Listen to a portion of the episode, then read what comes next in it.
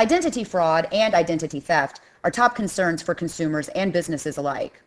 And while both have been around for a long time, they are evolving as a result of compromised information linked to data breaches and phishing attacks. Here, Johnny May, an independent security consultant and trainer, and the keynote speaker at Information Security Media Group's Fraud Summit in Atlanta on March twenty-fourth, says things are only going to get worse as illegal access to data about identities is becoming increasingly prevalent. Hi, I'm Tracy Kitten with Information Security Media Group.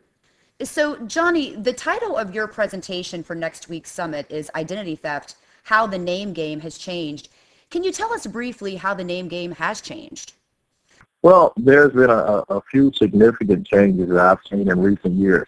One is it's gone from a low-tech type crime to almost one hundred percent high-tech. The second thing I've seen, too, is we've changed our focus. If you watch the media, it's changed from the consumer angle to the workplace angle. So data breaches is where I think the, the heavy focus is now. Johnny, can you tell us how long you've been tracking identity theft? I first got into the identity theft arena probably late nineties, early two thousand, and I've seen significant changes just during that ten, fifteen year time range. And it, it's a rapidly evolving area that, you know, it changes constantly. And would you say that it's rapidly evolving because of some of these data breaches that you talked about earlier? Oh, absolutely. And, and the technology, our over-reliance on computers is what's kind of spurred this growth with identity theft. You know, technology, internet, a lot of the records that used to be stored uh, or kept hard copy are now stored digitally. So it, it, it's created a whole different set of problems. You know, Johnny, something that, that I think is interesting is how the way we define identity theft has changed. So we used to just say identity theft, but now we have identity theft, we have synthetic identities, and we have what's called identity fraud. Can you tell us how synthetic identities and identity fraud are related yet different from identity theft? Well, synthetic identity theft deals more so with a combination of fraudulent and real information. The most common scenario we see here is a legitimate Social Security number in conjunction with fictitious other pieces of personal information like names and date of birth. So synthetic, you're dealing with a portion of a person's identity, not necessarily their entire identity, but pieces of that person's identity per se, maybe Social Security number. So since you're only dealing with pieces of information, does that make it difficult for consumers to know if a piece of their identity has been used to create a synthetic identity? Yes, synthetic identity theft can take longer to detect because all of the pieces of the puzzle aren't there, just portions, so it might not immediately stand out with the consumer. And what about for banking institutions or other businesses? How difficult is it for them to detect whether or not someone's using a synthetic identity to open an account, for instance? Well, one of the things that's made it tougher is now Social Security Administration back in two thousand eleven, they started the Social Security number randomization. So in the past, the way Social Security numbers were put together kind of track this information, but with the randomization now, it makes it tougher. So can you explain, was it just because institutions could perhaps affiliate a Social Security number with a certain part of the country and now they can't do that anymore? Yeah, because, you know, the first three digits typically indicated the number was issued what state, but now with randomization, it's harder to track because of that. I guess in their effort to make things more secure, they inadvertently yes, created other problems. It's created another problem.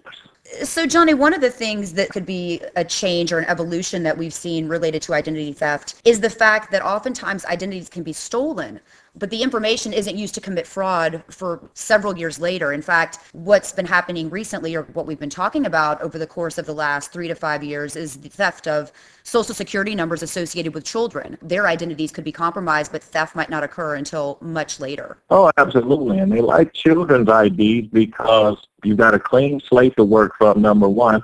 And, you know, what's the chances of checking a two-year-old's credit report? It can go on for long periods of time without detection. So children have, in a sense, become the identity victims of choice. So let's talk a little bit about the obligation that certain sectors have to help consumers prevent identity theft. The financial sector oftentimes seems to be the one that's looked to and has a lot of onus when it comes to not only detecting some of these things, but also informing consumers about what they should be doing. What would your recommendations be to banking institutions when it comes to detecting and helping their customers prevent I D theft? I'm a firm believer of education. Do as much as they can to educate the consumer on not only how to detect identity theft, but to minimize the risk. Or to stretch to say prevention, it's hard to prevent, but for the most part, I think educating folks is going to be one of your most valuable tools in, in combating identity theft. Knowledge is power. And then, Johnny, before we close, are there any final thoughts you'd like to share with our audience about some of the topics that you plan to address next week at the summit?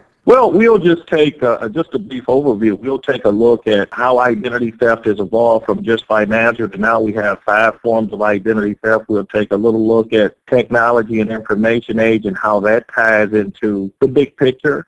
And then we'll spend the majority of our time with workplace identity theft and discuss where the data breaches are occurring, which industries, how the methods have changed from low-tech to high-tech. We'll look at some of the hidden costs that goes into a data breach. And we'll also look at some of the problems such as outsourcing. We try to save money by outsourcing certain types of functions to foreign countries to save money, but on the, the flip side, you lose the security aspect of it.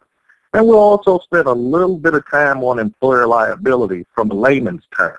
So, Johnny, I'd like to thank you again for your time today, and I look forward to seeing you at the summit in Atlanta. Thank you for having me, and I look forward to seeing you as well. Again, we've just heard from I D theft expert and professor Johnny May. For Information Security Media Group, I'm Tracy Kitten.